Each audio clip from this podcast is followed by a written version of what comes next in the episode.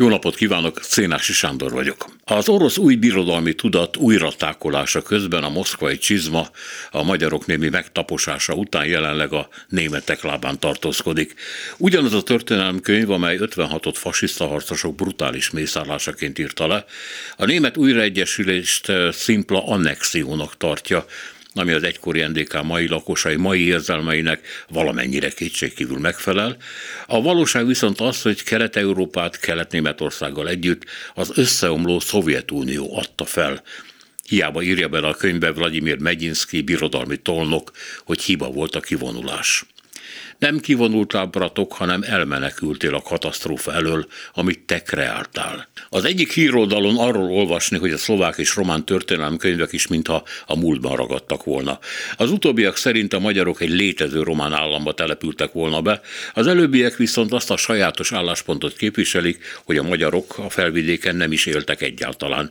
Egyre több történelmi személyiség kap ugyanis szlovák nevet, legutóbb például szegény Széchenyi tűnt el a dehungarizáció hevében.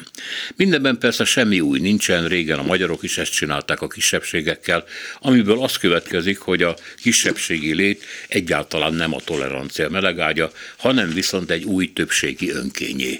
De hát ez is közhely. Meg az is, hogy illúziókkal mindig tele van a padlás.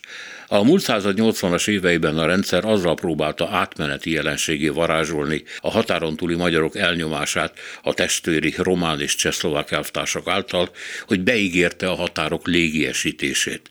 Ebből nem lett semmi egészen az uniós csatlakozásig, amikor is a határok tényleg megszűntek.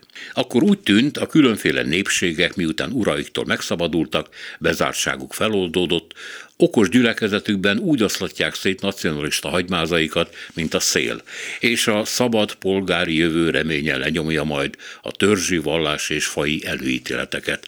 Ennek ma pont az ellenkezőjét látjuk. Mindebből arra lehet következtetni, hogy a mondott népségek talán mégsem szabadultak meg az őket nackós pórázon tartó uraiktól, hanem szépen visszaálmodták őket, és se az Isten, sem az Unió nem gátolhatja meg őket abban, hogy újra és újra tönkre tegyék magukat. Ugyanez a helyzet az oroszokkal. Egy percig a jelszín korszakban azt lehetett hinni, hogy belátták, a birodalmuk csak arra volt jó, hogy a fejükre omoljon de ma már tudjuk, hogy ez nem belátás volt, hanem bizonytalanság, ami után visszatévettek a kitaposott, elaknásított régi útra, ez szerint az orosz nemzet nem nemzet, ha nem a megszokott tartájában létezik, tudnilik a birodalmiságban.